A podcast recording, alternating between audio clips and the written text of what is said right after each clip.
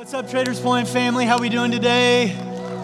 Good to see you and be with you. Want to welcome everybody joining us across all of our physical locations and those of you joining us online. And if this happens to be your first time to be with us, we are in week number three of a series of messages that we are calling Let's Talk About It. And the big idea around this is that we all know that we are in the middle of a once in a century global pandemic. How could you forget that? Everybody's talking about it every day.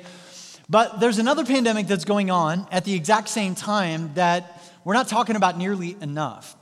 And that is simply the mental and emotional health pandemic. And it's a very real thing. According to the Kaiser Foundation, one out of two of every one of us are wrestling with emotional and mental health. Now, I want you just to let that sink in for just a minute.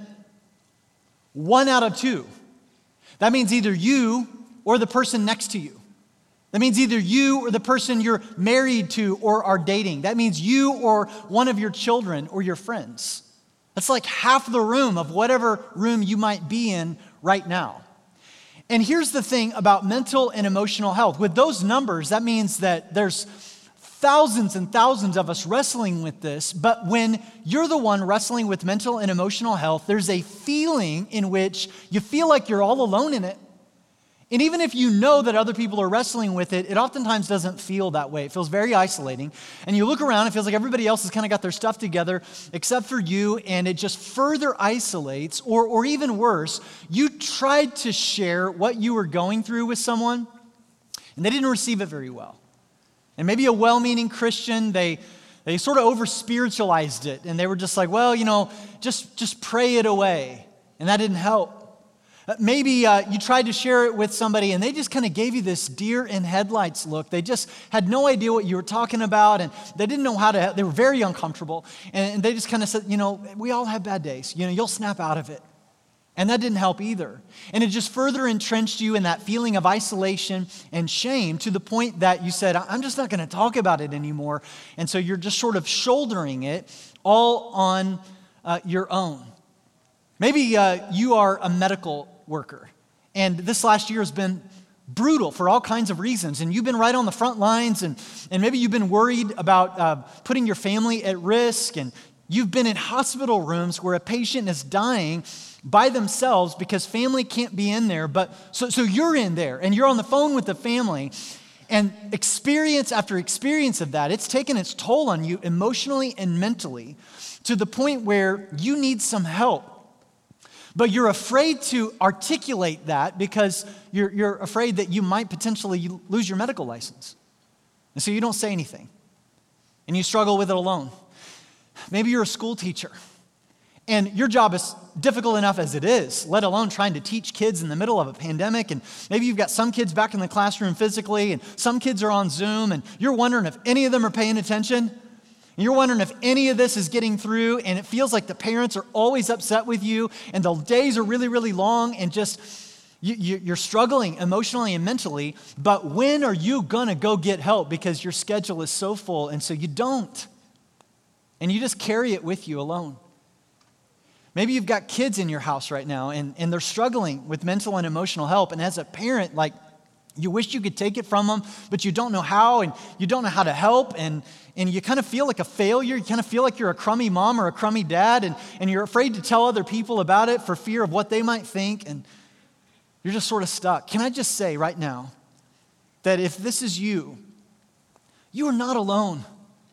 And we want to talk about it as a church family. We're all struggling with it, and so let's talk about it. This should be a safe place, and I know that oftentimes church in the past hasn't been, but this should be a safe place for us to share our stress, our sin, and our struggles without shame.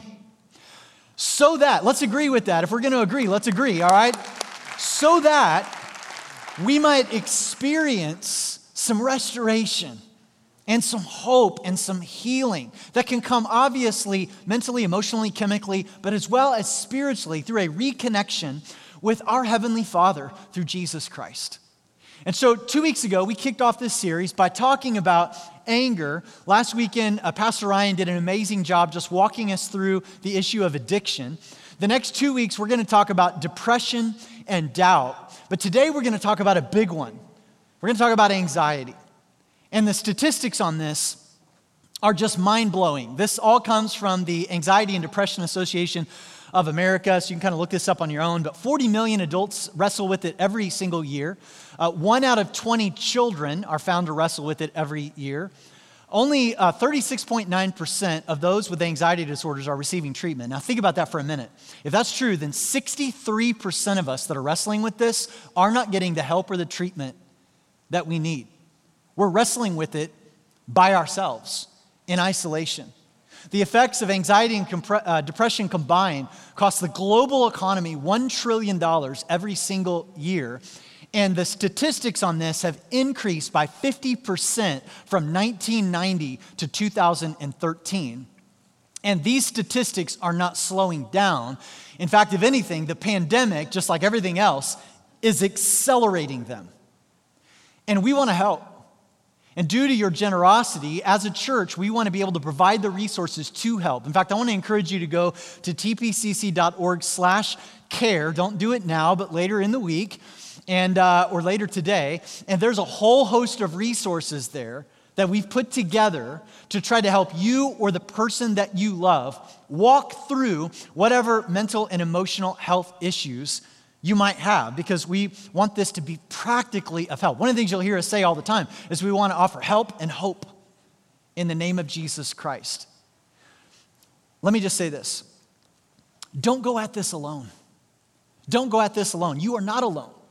There's a whole bunch of other people wrestling with this. In fact, um, listen to this wisdom that is found in Ecclesiastes chapter 4, verses 9 through 10. It says, Two people are better off than one, for they can help each other succeed. If one person falls, the other can reach out and help.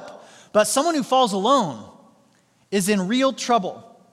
You want to know one of the reasons why this past year has been so difficult on us, and there's all kinds of reasons for that, but one of the general reasons is that every single one of us, me included, have fallen in some way. We've fallen in our issues.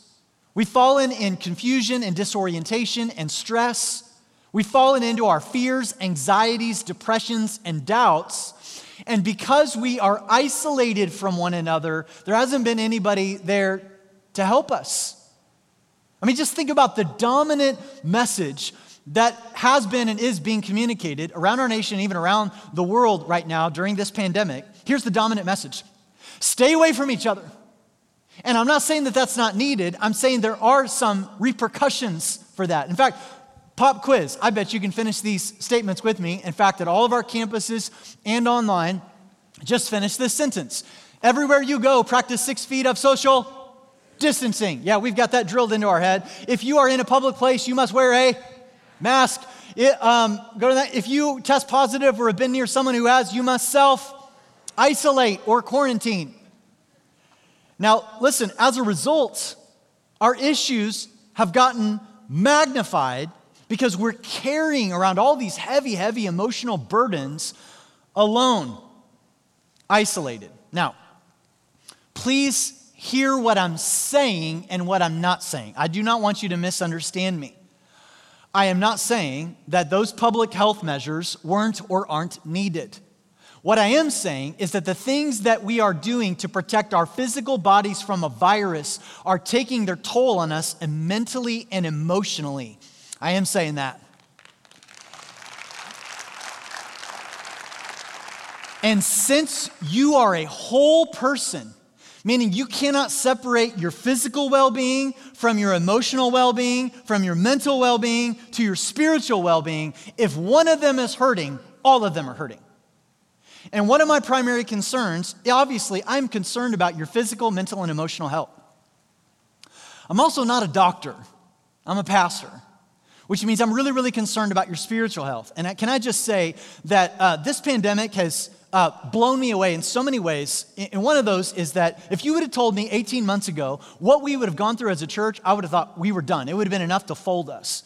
And so this has taught me God's like, hey, Aaron, the church is way more resilient than you think. Like we have navigated this in ways that I never ever thought that we could. And yet at the same time, I also know that it's taken a toll on us. I read a statistic this last week that said one out of five Christ followers, people that are already convinced, they're already in, they're following Jesus. One out of five Christ followers dropped out of church altogether in 2020. Meaning, not only did they stop showing up physically, they shop, stopped showing up digitally as well. And I've talked to a number of them in our church.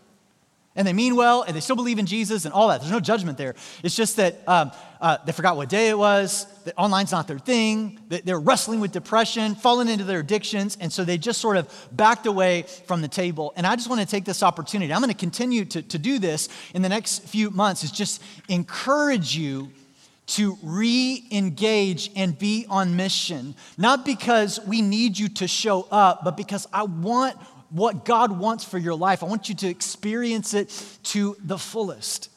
This last week, I was on the phone with um, uh, my therapist slash leadership coach slash friend. Uh, he's all three of those.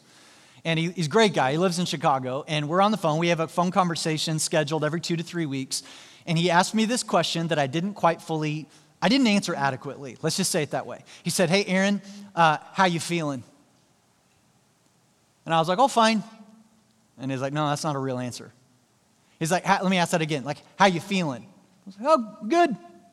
He's like, that's not a good answer. I don't know how many of you are like me. Like you have, you're not very good at being in touch with uh, how you're doing emotionally. And if you like me? Like it's just like, Aaron, what are you feeling right now? What are your emotions? I don't know. I don't, know. Um, and so he he said, hey, what I'm going to do is I'm going to send you a list of 21 uh, emotional needs, and I want you to order off the menu. I want you to just look at all those needs and just assign one to what you need today, how you're feeling and what you need. And then he said this He goes, Every single day, at some point during the day, I want you just to stop. I want you to ask yourself, How am I feeling and what do I need? And if you don't know what it is, order off the menu. And he said, If you go two or three days without knowing what to say or what you need, you need to call me so that we can talk about it. Can I just very lovingly pass that same kind of counsel on to you, whoever you are and wherever you may be? Can I just look right into the camera? I'm, I'm talking to you. I'm not talking to your spouse. I'm not talking to your neighbor. I'm talking to you. How are you doing? And what do you need? Physically, emotionally, mentally, and spiritually. And I want to encourage you during this time. I really do believe that we are entering into a new day. I'm sort of a future type thinker, like I'm future oriented.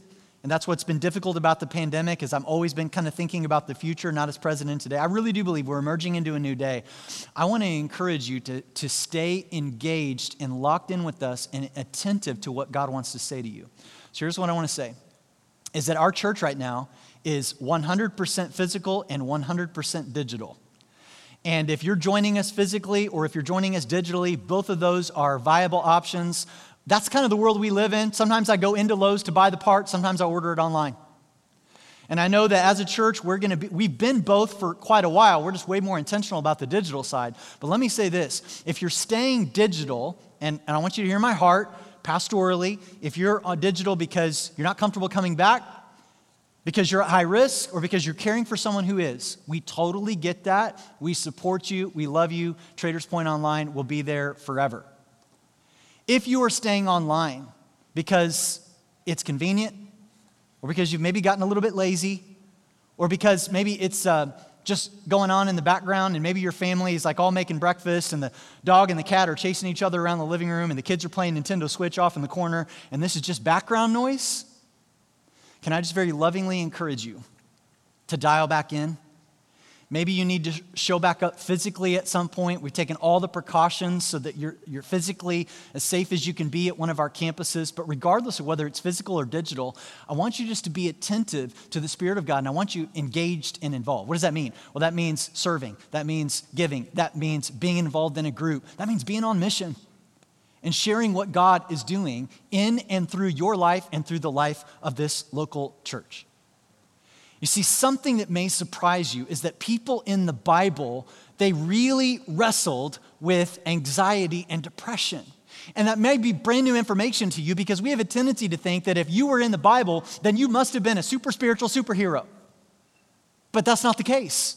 They were very real people like you and me. In fact, I want to point you to a book of the Bible in which a prophet named Jeremiah just airs out all the anxiety that he was wrestling with. Look at Lamentations chapter 3, verses 2 through 4. Jeremiah says, He has led me into darkness, shutting out all light. He has turned his hand against me again and again all day long. He has made my skin and flesh grow old. Well, what's he saying? He's saying anxiety, when you are in the pit of that, it feels like darkness. And it can begin to feel like maybe God's doing this to you. Like maybe God's punishing me for some reason by sending anxiety into my life. And it feels relentless, like wave after wave after wave. Like there's no relief. When's it going to end? And every time I look in the mirror, it just feels like this is aging me. That's what Jeremiah is saying. And maybe you can relate to that. And he says in verse 5, He has besieged and surrounded me with anguish and distress. Meaning, when you're in the middle of it, you feel surrounded. You feel like the walls are, are closing in and it's suffocating. On down in verses 17 and 18, it says, Peace has been stripped away, and I have forgotten what prosperity is. And I cry out. Now, notice this is in quotes. Now, Jeremiah is saying all of it, but this next sentence is in quotes. My splendor is gone. Everything I had hoped for from the Lord is lost. In other words, he's saying, All my hope is gone. And that last sentence in quotes signifies that this was a thought that Jeremiah was uh, spinning on over and over and over again in his mind, and it was going nowhere. In fact, psychologists have a, a term for this very thing, they call it ruminating. And it's the idea that a toxic uh, self talk kind of gets into our head and we spin on it, we sort of fume about it, we're ruminating on it, and it's not going anywhere. It's kind of like the clothes in uh, a dryer. They just like sit there and spin and spin and spin and spin. And that's what happens to our, our thoughts. You're just rehearsing the negative. Now, how this begins is in a very legitimate way. In fact, this begins with what we might call just an understandable worry. Now, one of the things I never really had explained to me is uh, how worry and anxiety are different from one another and how they relate to one another. So, therefore, and we're going to look at a passage here in a minute that I think has been misunderstood and misapplied by a lot of people. Um, and this is kind of where we get this. But I always kind of grew up thinking that all worry was bad and that you should never worry. It's like, hey, don't worry about that. That's a bad thing to do. But I never really knew why or what to do with it. And not all worry is bad. It might be uh, surprising for you to hear me say that God actually created worry within your amygdala. We talked about that a couple weeks ago. Uh, that kind of then sends messages to your central nervous system. And initially, it is not a bad thing. It's kind of like um, several years ago when our family decided that we were going to make a conscious effort to begin eating healthier. And I heard something I'd never heard before that uh, not all fat is bad fat, some fat is good fat. Did you know that? Like, I had no idea. I heard that for the first time. I didn't believe it at first. I was like, I mean, I thought all fat is bad fat, like it's yucky, bad fat. But no, there's actually, you actually need some fat in your diet in order to be healthy. And I would say that not all worry is bad worry. It's this idea, it triggers like fight or flight. It's this idea, it keeps you alive right? It's just, you, are anticipating or sensing danger or a threat. I want my kids to have a healthy worry of creepy strangers and dangerous intersections. I just don't want them to live there. And see, that's the thing. Worry is something that can be good for us, but it's kind of like a hotel room. Hotel room is good to check into temporarily, not good to move into. And so what happens is, is that when we stay with worry and we ruminate on it and we, and we, we move in there, is that uh, it begins to shape the neurological pathways. A new pathway gets carved, and it, you stay there long enough, and it will turn into crippling or chronic anxiety. I want you to think about it this way is that worry takes place in your brain. Anxiety gets felt in your body. Worry is something that is specific. So let me give you an example of this. Like uh, you're on your way to the airport, you got to catch a flight, and you get caught in traffic, and you get worried you might miss your flight. That is a very understandable, very legitimate worry. But let's just say you get to the airport on time, you get into your seat, you buckle up, and, and you made it, but you're still worried. That's anxiety. Anxiety is vague. You can't quite fully put your finger on it. And so it just it's just this sense. It travels from your head to your body and you're constantly on that fight or flight mode. We could say it this way. Anxiety is unchecked worry that makes its way from your head to your heart. And this is not a theoretical for me. This is very real. I've experienced it. In November of 2018, I did a message series on anxiety called On Edge. And if you were a part of our church, maybe you remember that series. And, and I did all kinds of research, did all kinds of study on it because I knew it was a big, big issue and I knew that it was going to be a delicate subject. And so I spent probably twice the amount of time on it than I do a normal message. And within that series, I shared with our whole church family about a season of anxiety and depression that I walked through but back from 2004, the middle part of 2004 to the beginning of 2006. Now, here's the problem with that illustration it's a further enough in my rear view that it sort of maybe gave you the impression like, well, you know, I dealt with that a long time ago, but I'm like way past it. And I didn't anticipate the fact that I would go through uh, another season of it in 2020. And to be honest with you, I still don't know if I'm fully out of it.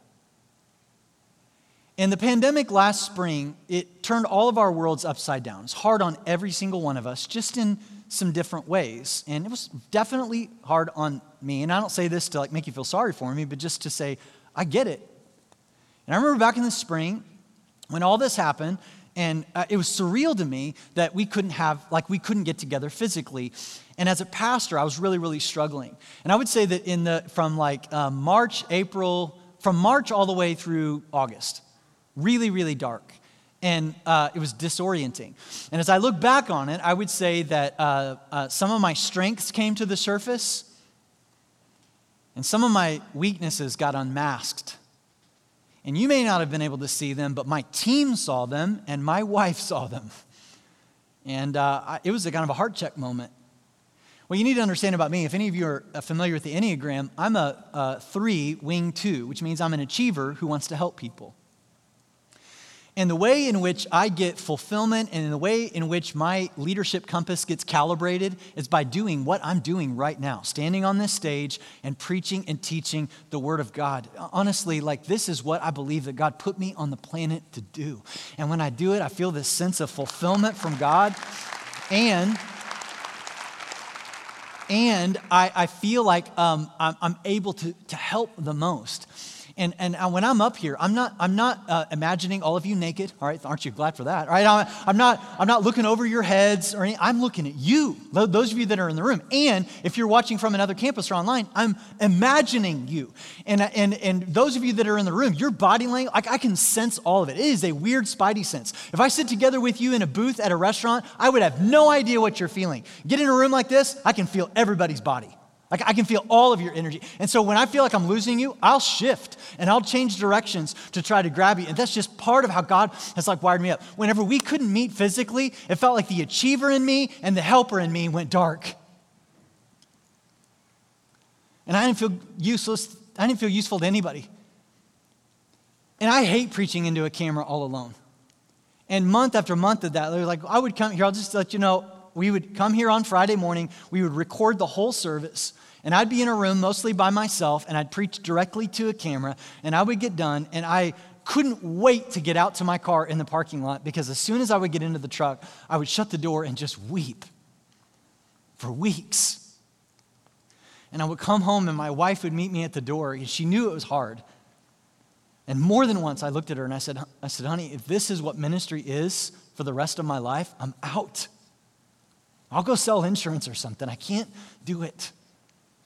And so it was that disorientation. And then we got to the end of May and the beginning of June. You remember that time? And there's all this social unrest, and there's all this rioting, and there's all this talks of racism. And I knew that part of my responsibility as your pastor is to not reflect what the culture is sending us, but to teach what does God's word have to say about a very real issue. And the Bible has a lot to say about racism. And so I was preparing to preach on that very touchy subject, and I knew that I was going to take a lot of shots for it. And I got more criticism during that first week of June than I've ever experienced in my entire time at Traders Point. And so, because uh, we weren't able to meet uh, physically, it felt like I was blindfolded and I was just getting uh, punched. And I didn't know where to go or how to address it or how to help people. And I felt misunderstood, but I couldn't, but I couldn't be physically with anybody. And that week, um, my grandma died. And it just like sent everything over the edge. My mom called me. It was a Tuesday morning. She said, Grandma just died. We need you to get back uh, to Joplin because we need you to speak at her funeral on Friday. And I had to preach on racism that week. And so I knew I needed to be the one to, I, I, couldn't just pass this one off to Ryan. I was like, no, the church needs to hear from me. So what that meant was I had to write a, one of the most challenging sermons I've ever had to write in a day. Usually it takes me three days. I had to write it in a day, and I had to come into this room and preach it to a camera on a Wednesday morning alone, and then leave to go out of town and not have any idea how it might hit, uh, how it might land on you. And I lost it on that Tuesday. I fell down, face down on the ground, and I cried all day long. And I called one of our elders and I said, Can I really need you? Can you get over here? And he didn't ask any questions. He dropped everything and he drove over to my house. And we were sitting on uh, my front porch. And he just walked up and he just sat down next to me. And he just let me emotionally throw up all over him. And he just let me cry. And he cried with me. Can I just say for those of you that have a loved one that is going through emotional and mental health struggles, that the more severe the struggle, the less you need to say. You don't need to try to fix it. You don't need to try to talk them out of it. You just need to be with and let them cry and cry with them. And here's what was happening to me during that time I had some very specific worries and concerns that stayed wide open during that whole time, and it eventually morphed into this sort of chronic feeling of anxiety. It was like an accelerator that was stuck wide open. You see, with worry, you can take some sort of action to mitigate it, but with anxiety, you cannot fight it because it's a ghost. It's like trying to box with a shadow. You can never land a punch because it's not specific enough for you to deal with. So, how do we address some of this ongoing, crippling, maybe chronic anxiety in our lives? One of the things that I want you to know, let me just take this off the table. You'll never hear me say well, you just pray it away. Just, just be more spiritual. You'll never hear me say that. You'll never hear me just look at you and say, well, you don't want to worry, do you? No, I don't want to worry. Well, stop it. Like, I'm never going to do that, all right? But at the same time, and I might encourage you to go to tpcc.org slash care. You might need some help and some medication and some treatment. But there's also some truths in God's word that just, listen to me, just because they've been mistaught, misunderstood, or misapplied doesn't mean they're not true.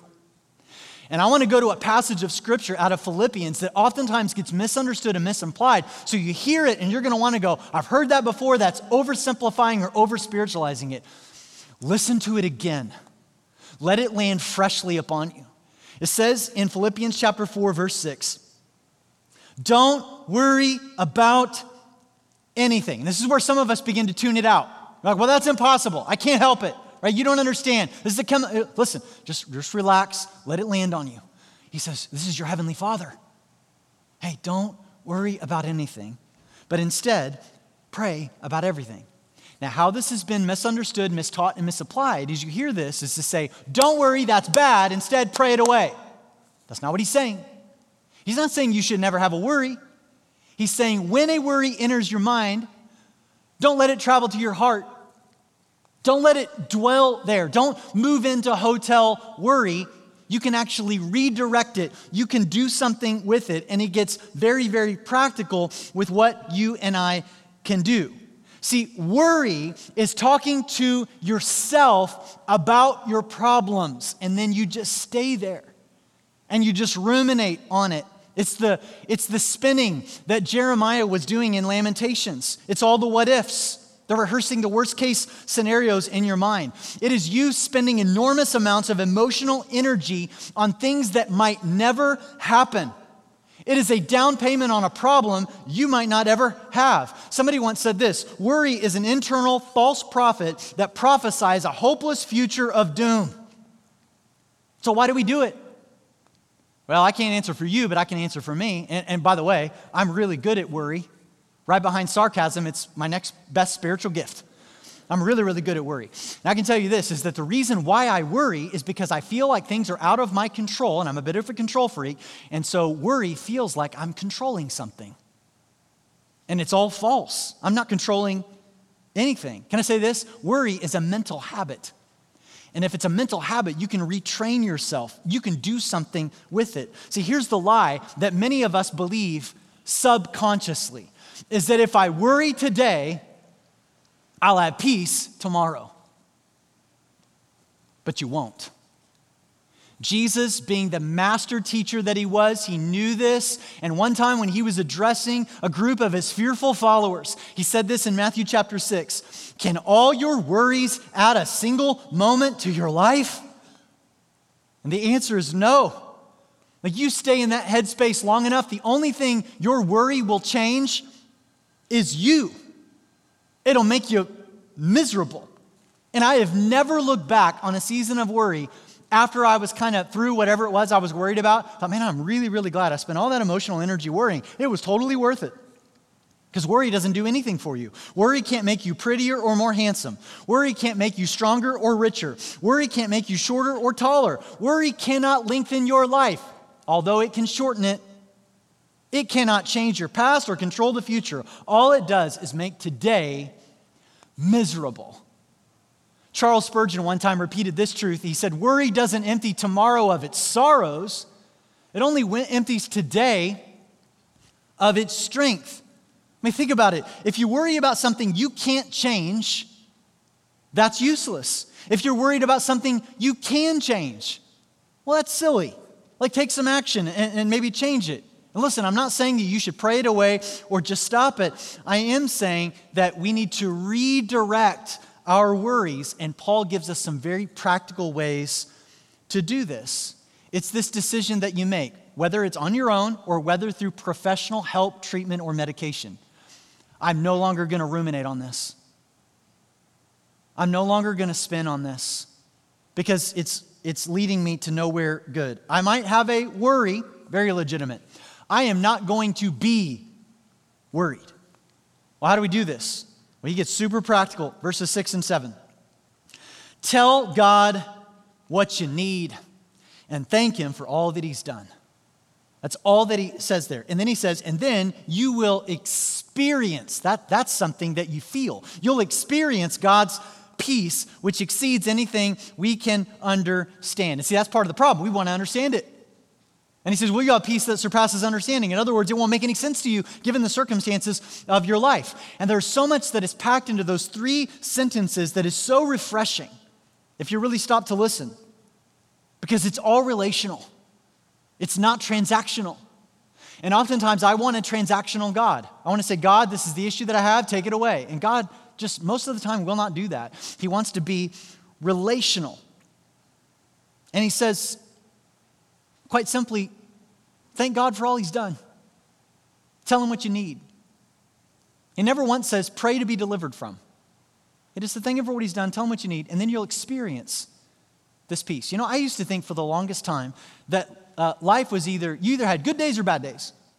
You either had mountaintop experiences or valleys. And I'm just learning that it's just not that cut and dry. The older that I get, very rarely, I might be in a season that's good, but there's always some sort of struggle. What I'm learning is that very rarely is there a mountaintop in a valley. Like, so oftentimes, like, I'll, I'll wait till I get on the mountaintop and then I'll thank God for what He did to deliver me from the valley. What I find is I'm, I'm never thanking Him because I never feel like I'm fully out of the valley. Instead of a mountaintop or a valley, life is more like a set of railroad tracks. And you get the good and you get the bad, You've got the victories and you've got the struggles running side by side, which, meaning, which means that God wants to be with you all the time through it, and there is always something you can thank God for, even in the darkest of days. Listen, we do not get to choose what we are going through. What we do get to choose is what we'll think about. And what we think about will determine our level of peace. He says it in verse 7 his peace, the peace that God gives you, this is really interesting how he phrases it, will guard. He doesn't say he'll deliver you from his, he will guard your hearts and your minds, your worries and your anxieties as you live in Christ Jesus. God wants to guard your heart and your mind with peace. The question that we have to say is Is my mind already completely filled with comparisons, conflicts, criticisms, and complaints? And if so, then I don't have any place to put God's peace. And Paul goes on and says, here's the eight question test, verses 8 and 9. Now, dear brothers and sisters, one final thing fix your thoughts. In other words, this is something you're going to have to do intentionally. Fix thoughts on what is true and honorable and right and pure and lovely and admirable. Think about things that are excellent and worthy of praise. Keep, in other words, stay consistent. Keep putting into practice all that you learned and received from me, everything you heard from me and saw me doing. Here's the promise, and this is a promise. Then the God of peace will be with you.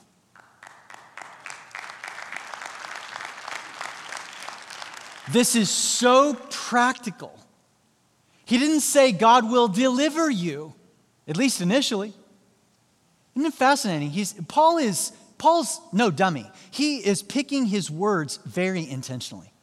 Guard instead of deliver. Hearts and minds, worries and anxieties. That, that God will be with you in the midst of all of this. He is telling us right here to think about what we think about. And that's where the, all of this begins. You got to think about what you think about. And I, I'm, I promise you that you can do this. And I know that you can do it because what we think, our thought life is a mental habit.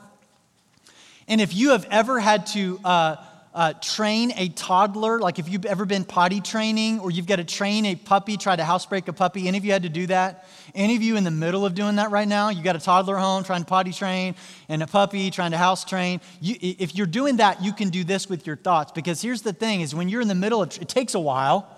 And just when you think you're making progress, you turn around and there's a pile of poo right there in the living room. And the puppy even made a mess over there, all right? And what do you do? Do you just like throw up your hands and say, this will never change? No, you, you very patiently, you, you clean up the mess, and then you go and you do some retraining. And Paul says this is the same thing when it comes to our thoughts, is when you have a thought that just makes a mess in your head, clean it up, retrain your thinking, and here's how you do it through this eight question test. You think to yourself, is it true? Is it honorable? Is it right? Is it pure? Is it lovely?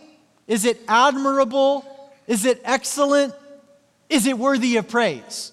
Now, this is the eight question test. I'd encourage you to put all this on a piece of paper and tape it above your computer screen or put it on your mirror.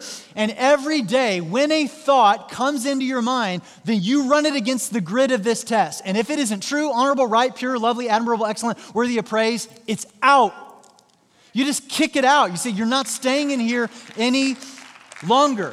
And some of you are like, Well, that's really easy for you. To... Listen, listen to me. You've got to be so intentional about this. If you're failing at this, and the first thing you're doing in the morning is picking up your phone and looking at the news feeds or social media, and one of the last things you're doing at night before you go to bed is looking at news feeds and social media, then there's no room for the thoughts of peace that God wants to put into your mind. You want to know what is more infectious than the coronavirus? Anxiety. It passes more efficiently within groups of people. And all studies point to the fact that the more social media intake you have, it only increases loneliness, depression, and anxiety. Meaning you're always hitting the refresh button, never refreshed. You're always scrolling through your feed, never being fed because you're filling your minds. Listen, I'm not against the news media. I know we have a number of news media in our church, and they're really, really good people. But I do know that news media is a business, which means that they need viewership and clicks. And one of the best ways to get viewership and clicks is fear. This is why uh, hope is usually not in the headlines. And even if there is some good news, they lace it with something to be afraid of. I saw this last week. It was like cases, hospitalizations, and death rates are plummeting. Experts are still very concerned about the spring. You know, I'm like, oh, come on, man. And we've got to be intentional about how much intake is happening because our minds and our nervous systems are containers that can only hold so much. So, somebody explained it to me this way here recently, and I thought it was really, really helpful. And I thought I would kind of pass this on uh, to you as well. I want you to think about our, our minds, our, our nervous system, as a container. And there's only, only so many things that we can hold. And when our minds get uh, certain, filled up to a certain extent and they overflow, that's where anxiety comes from. And when your mind is constantly overflowing, that stuck accelerator, it's just chronic anxiety.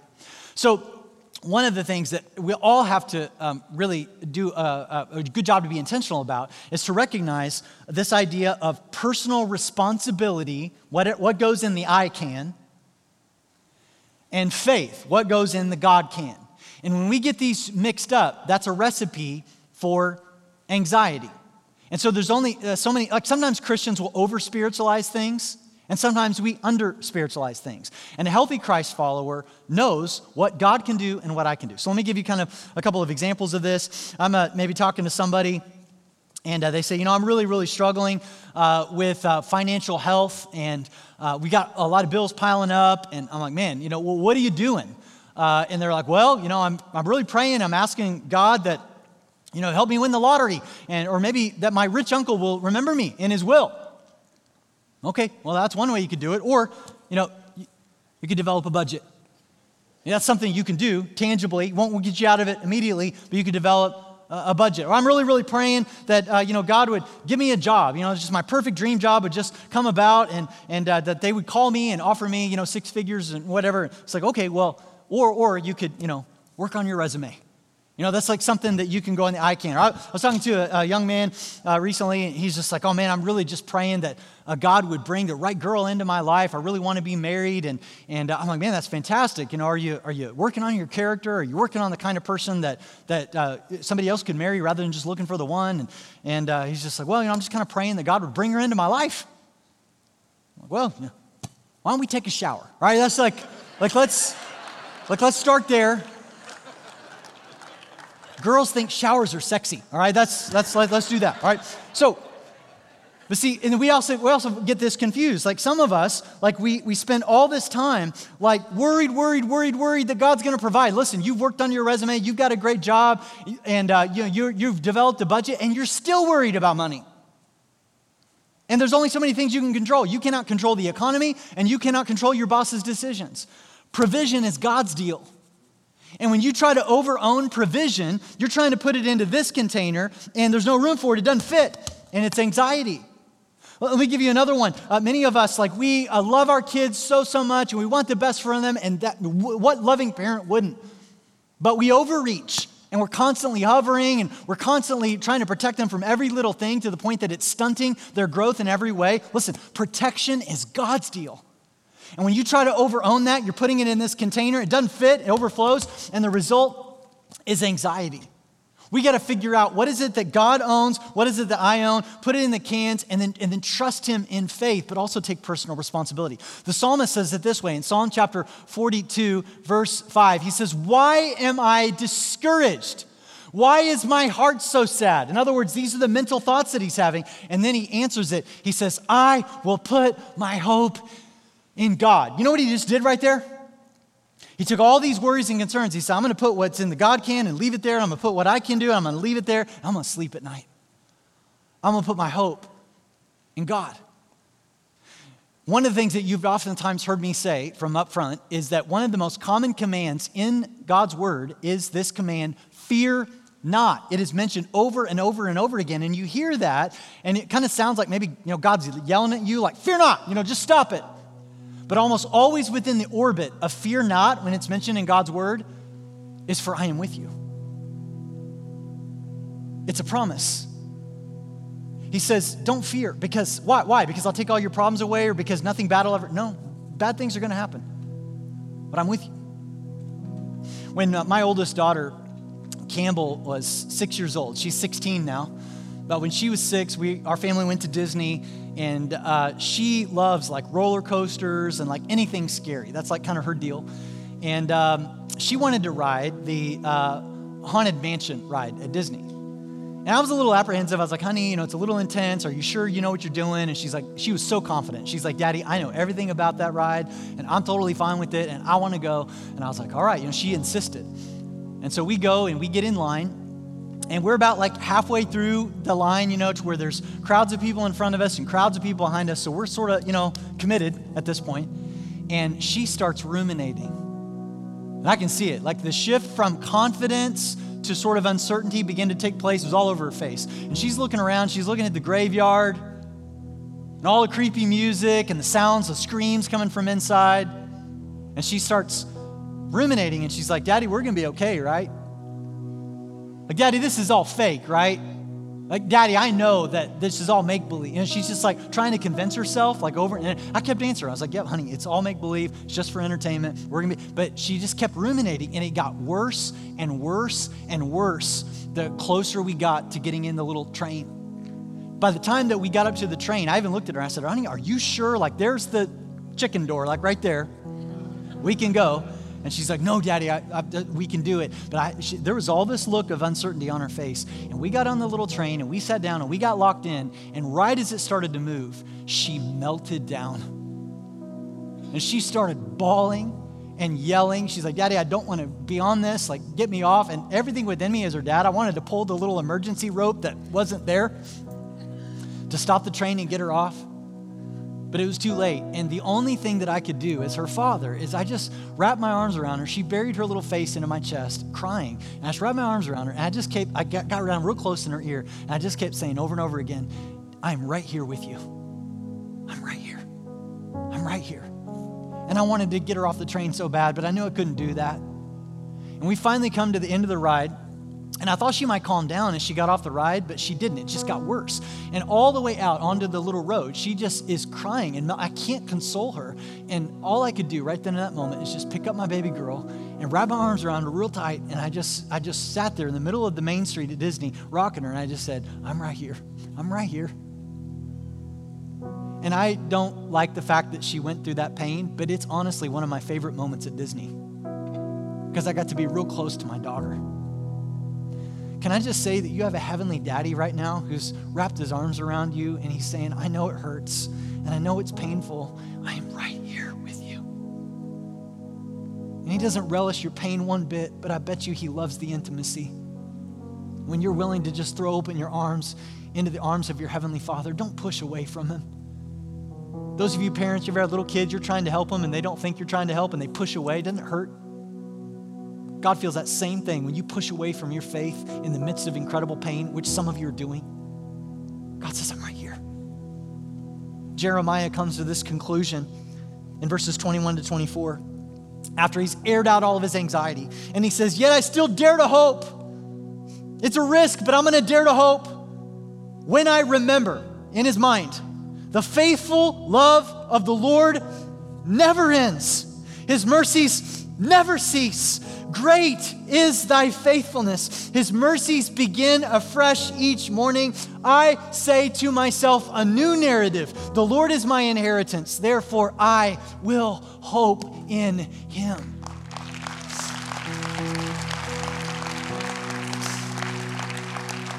And if you cannot bring yourself to clap right now, I get it. Because anxiety feels like darkness. And you know that not all dark rooms are the same. You know, a, a pit is dark. You know what else is dark? A tunnel. And a tunnel is way more hopeful than a pit. When you're in a pit, you don't know where to go. Like there's nothing, you just keep bumping into walls. Can't get out. But a tunnel, it's dark, but there's a way out.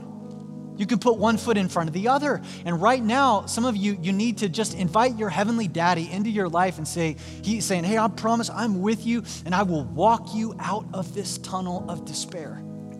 I'll bring healing into your life. And healing doesn't happen all at once, it's a process. It's like if you break an arm, you want God to heal it and He will, but you don't say, Hey, God, take my broken arm away. He goes, No, I'll heal it. And the same thing is true with mental and emotional struggles. The same thing is true with anxiety. He may not take it away like that. He could, he can, he has the power to, but chances are he'll heal you from it. And that is a process. And I just want to invite you to get the help and the hope that you need. And today, I want to invite you to start with Jesus, your heavenly Father. And just surrender yourself to Him. If you are ready to take the next step in your spiritual journey, you can text the word Jesus to 87221, wherever you may be, whether you're in Indy or around the world somewhere, and our team will follow up with you and just help you take those next steps, whatever they are. Maybe you just need to put your faith in Jesus for the very first time. Maybe some of you need to get into a group. Maybe some of you need to be baptized. Maybe some of you just need to go, man, over the last year, I'm one of those people that just dropped away, and I'm ready to pull myself back up to the table again and be involved in the mission of God and what it is that He has for me today. So let's pray. Father, we come to you right now. And I thank you that your word is so practical and so real. That this isn't just about preparing us for heaven one day when we die, but it's about how to engage in abundant life here in an imperfect, broken, messed up, divided world. And God, so many of us are hurting and so many of us are struggling, and we've been struggling alone. And maybe it's time we step out and we raise up our hand and we say, I need some help. I can't do this anymore. And as a church family, may we come around them with compassion and empathy and with the spirit that says, Yeah, me too. I know what that's like. But you don't have to stay there. There's a God who can meet you in the middle of your sin struggle, your stress struggle, your anxiety struggle. And he can walk you through you and out through it and out of it. And so, Father, today I pray that you would meet that person wherever they are, in the room or through the screen, and that your spirit would do a heart shaping work in their life right now, today. And that today would signify the beginning of a new day in the life of our people, in the life of our nation, in the life of our world. We ask this in Jesus' name. Amen.